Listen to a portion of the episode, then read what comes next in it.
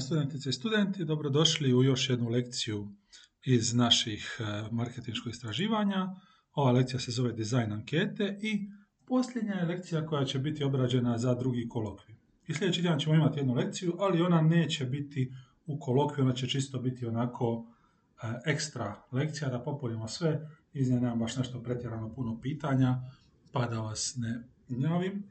Što se tiče samog kolokvija, ovoga vikenda ćete na Merlinu i na zajedničkom mailu dobiti detaljne informacije o njemu. Naravno, bit će online i kolokvi i ispitni rok će biti online.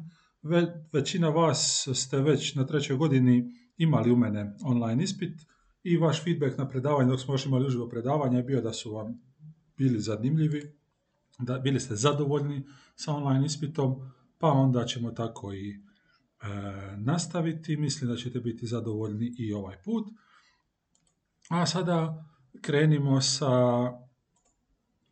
e, samom lekcijom, znači dizajn ankete. E, kada pravite anketu, naravno potrebno je imati Znači morate sebi odrediti koji vam je cilj istraživanja, morate sebi zadati neke hipoteze što želite tim istraživanjem dokazati, E, morate odrediti koja vam je ciljana populacija ili ciljani uzorak, morate e, odrediti kakva će vrsta biti istraživanja i ono što je na neki način najbitnije, znajte da morate imati neke povratne informacije, da morate vidjeti koliko su kupci zadovoljni, koja je njihova motivacija, o čemu god vi radite. Sve ovo smo mi na neki način već pričali u prošlim lekcijama.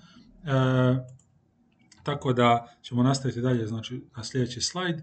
Kada govorimo o metodama intervjua, naravno već smo pričali da postoje znači, neke osobne intervju telefonske online, ali što se tiče samog dizajna ankete, eh, on, tu anketu možete dizajnirati različito, ovisno o tome kako planirate anketirati ljude. Ukoliko ćete osobno anketirati ljude, znači bit ćete prisutni i vi ćete ih vjerojatno pitati dok licem u lice, u četiri oka razgovarate sa njima, možda nešto što sada u ovom trenutku nije baš najpreporučljivije, tada te ankete mogu biti malo i kompliciraniji. Mogu, pitanja mogu biti malo opširnija ili složenija, zato što ispitanici u svakom trenutku vas mogu prekinuti, e, postavljati pitanja, postavljati neka podpitanja, tražiti od vas možda dodatno objašnjenje o čemu ste što ste, na što ste mislili, što, ste, što u stvari ste htjeli pitati. E, tako da će u tom slučaju i odgovori vjerojatno biti detaljniji e, u osobnim anketama, znači kod osobnog intervjua u anketama možete imati puno više e, odgovora koji će ljudi samo otvorenih pitanja na kojima će ljudi davati svoje odgovore.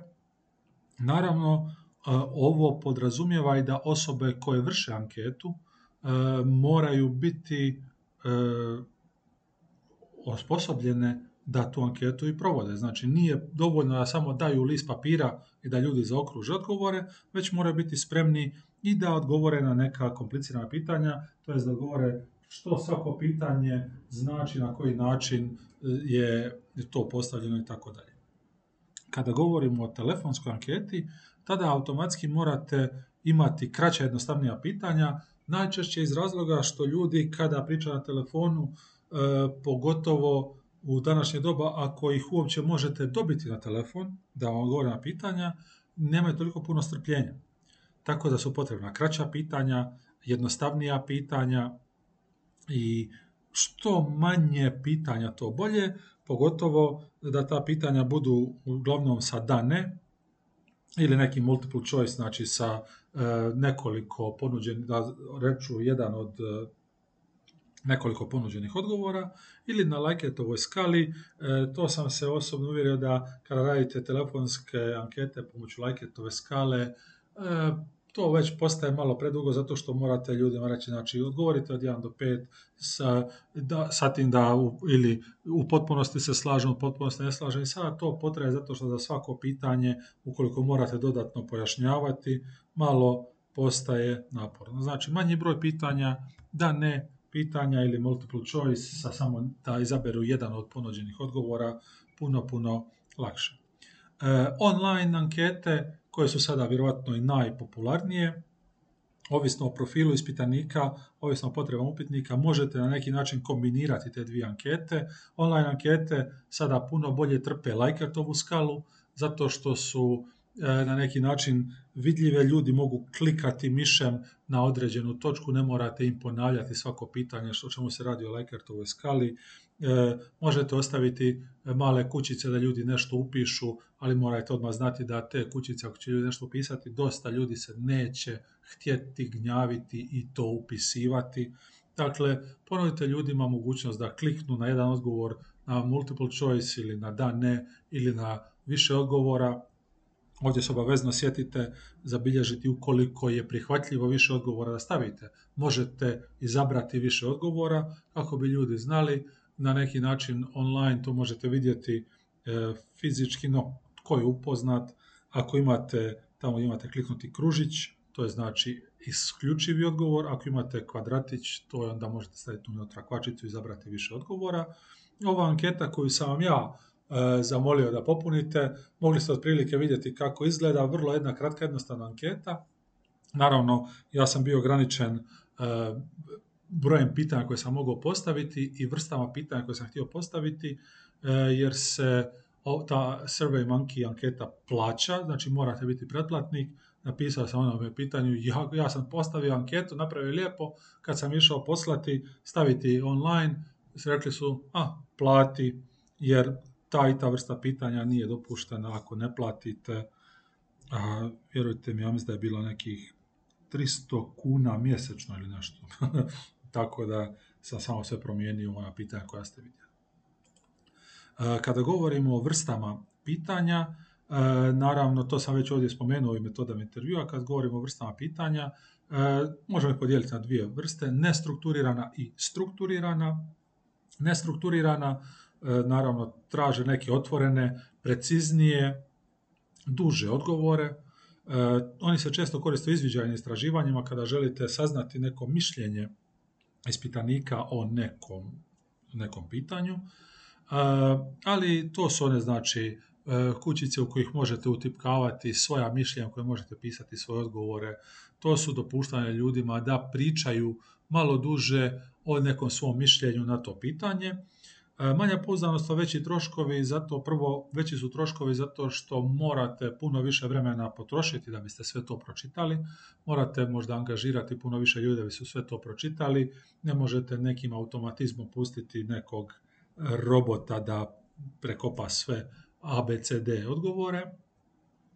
A manja je pouzdanost čisto zato što nemate neki početni ponuđeni odgovor kako biste mogli vidjeti e, je li više ljudi za A ili za B, već morate e, svaki odgovor detaljno pročitati i vidjeti na koju stranu se to svrstava i svrstati ih negdje gdje vi mislite da pripadaju. E, strukturirana pitanja, to je ono što sam rekao pogotovo za telefonsku anketu, zatvoreni odgovori, znači imaju konkretan odgovor, ne možete e, lutati izvan tog nekog ponuđenog odgovora, ti odgovori će biti puno kraći, kao što naravno samo da, ne, ili ono ABCD multiple choice, e, ili skaliranje na Likert-ovoj skali ili slično. Znači, strukturirana, puno, puno jednostavnija, puno pouzdanija što se tiče same kompilacije odgovora, kasnije vidite koji su rezultati, ali opet na neki način ne možete dobiti cjelokupni feedback, zato što e, ne možete vjerovatno pogoditi razmišljanja svih vaših ispitanika o svemu o čemu se radi.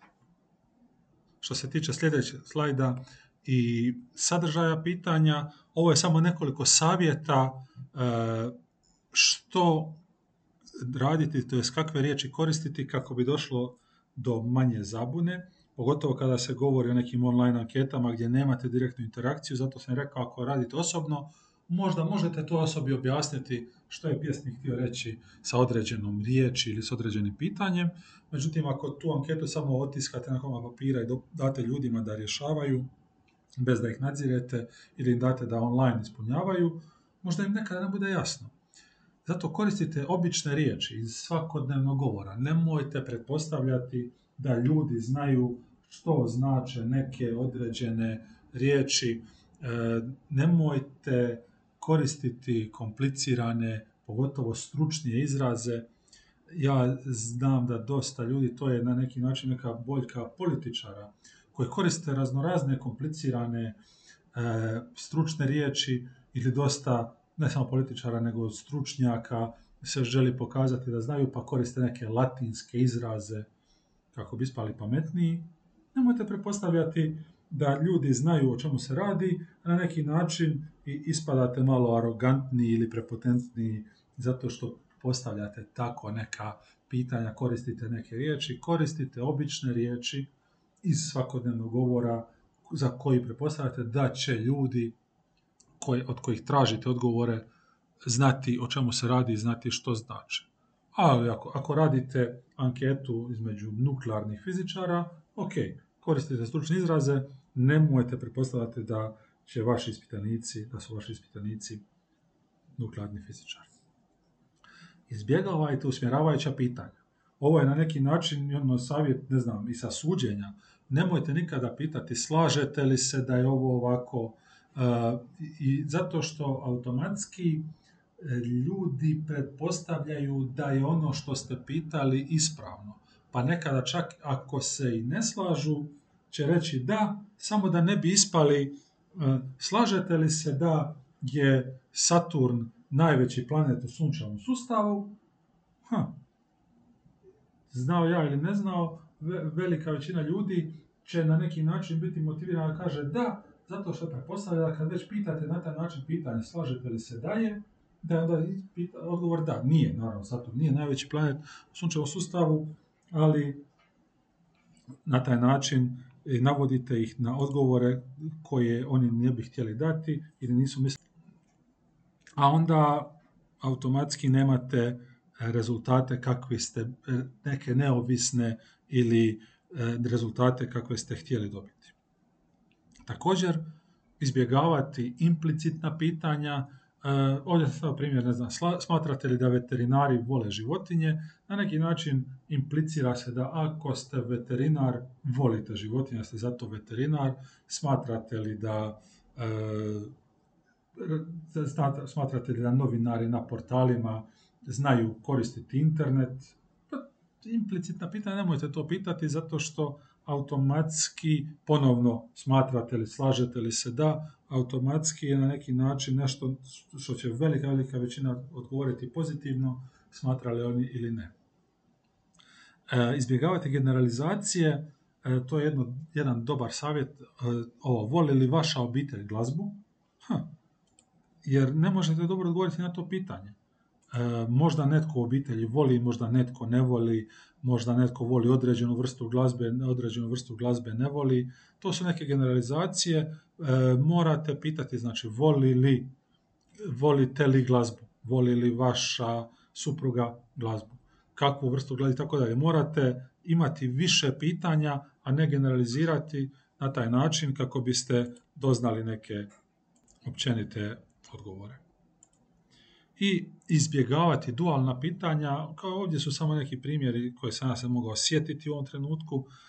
Biste li kupili taj stan da je jeftiniji i uređeniji?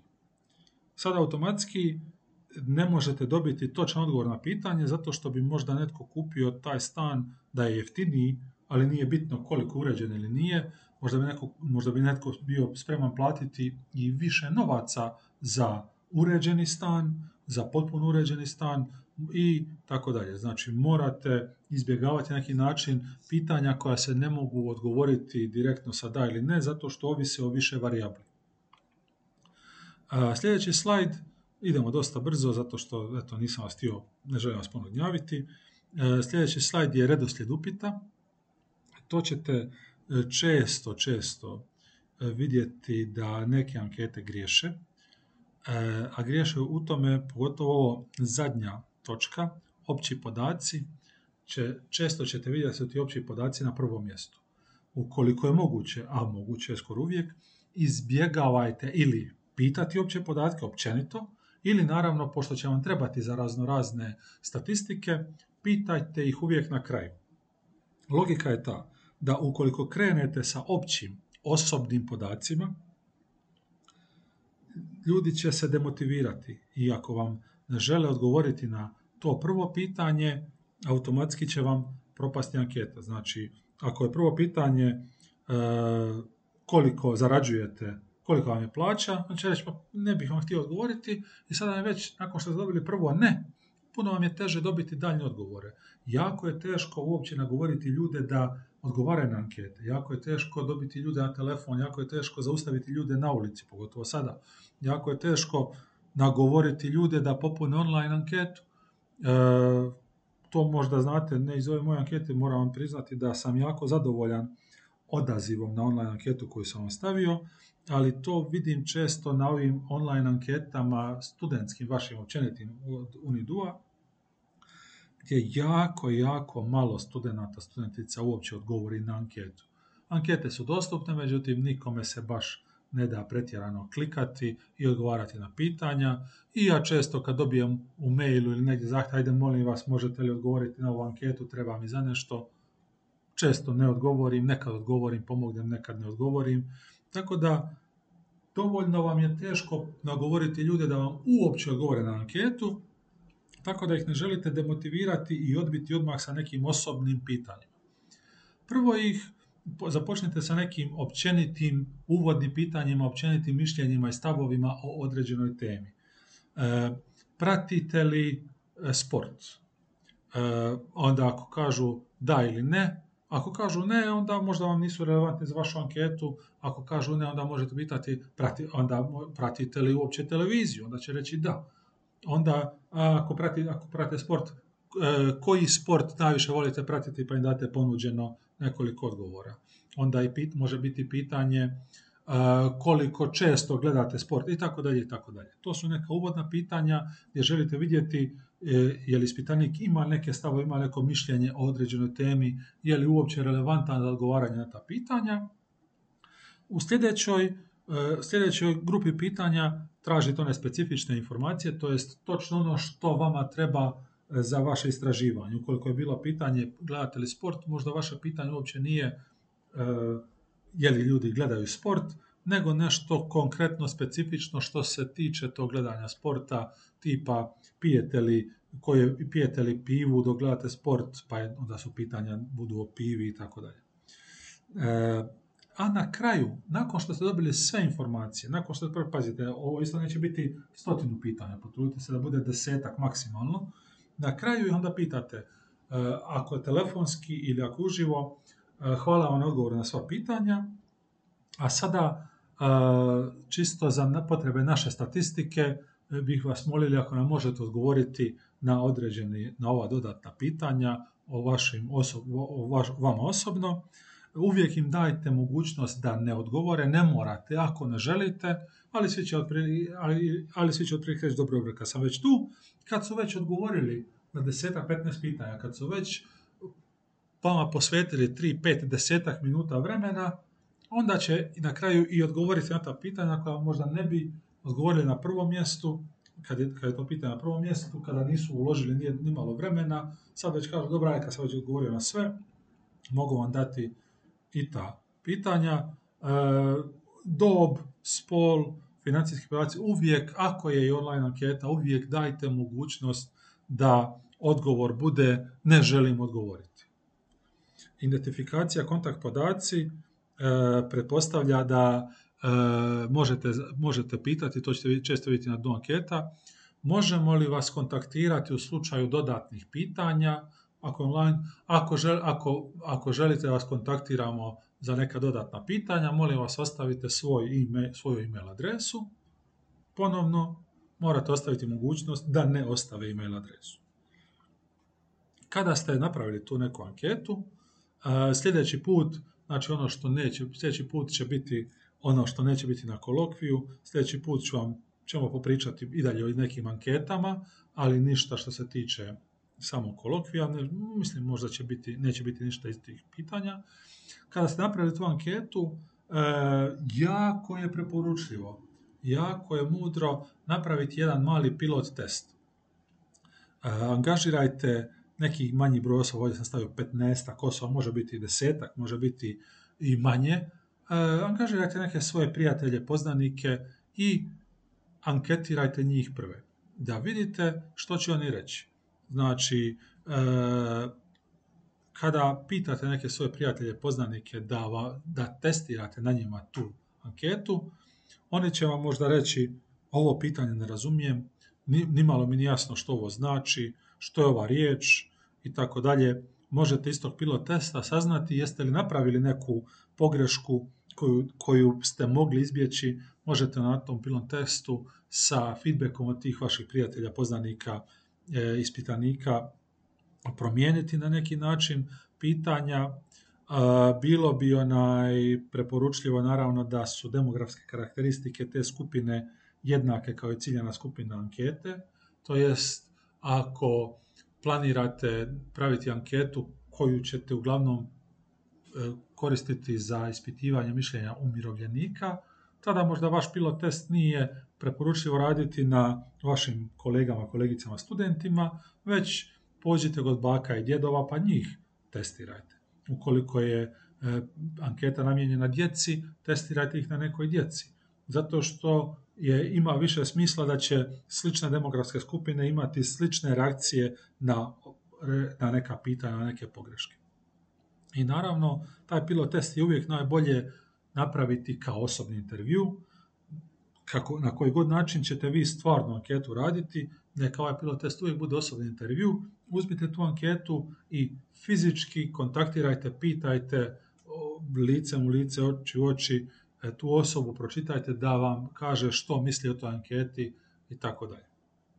Dobit ćete puno bolje povratne informacije, puno brže će dobiti povratne informacije, a i taj testni ispitanik vas može pitati puno, puno dodatnih pitanja i dati vam neke ideje koje vam možda nisu pale na pamet za neko dodatno pitanje, dati vam ideju da izbacite neko pitanje i sl. E, u svakom slučaju, to je bilo sve što sam htio s ovom lekcijom reći. Znači, sljedeća lekcija i dalje o anketama, međutim, ništa što će ulaziti u test. E, sve o ispitu i kolokviju za vikend. Hvala vam i do sljedećeg puta.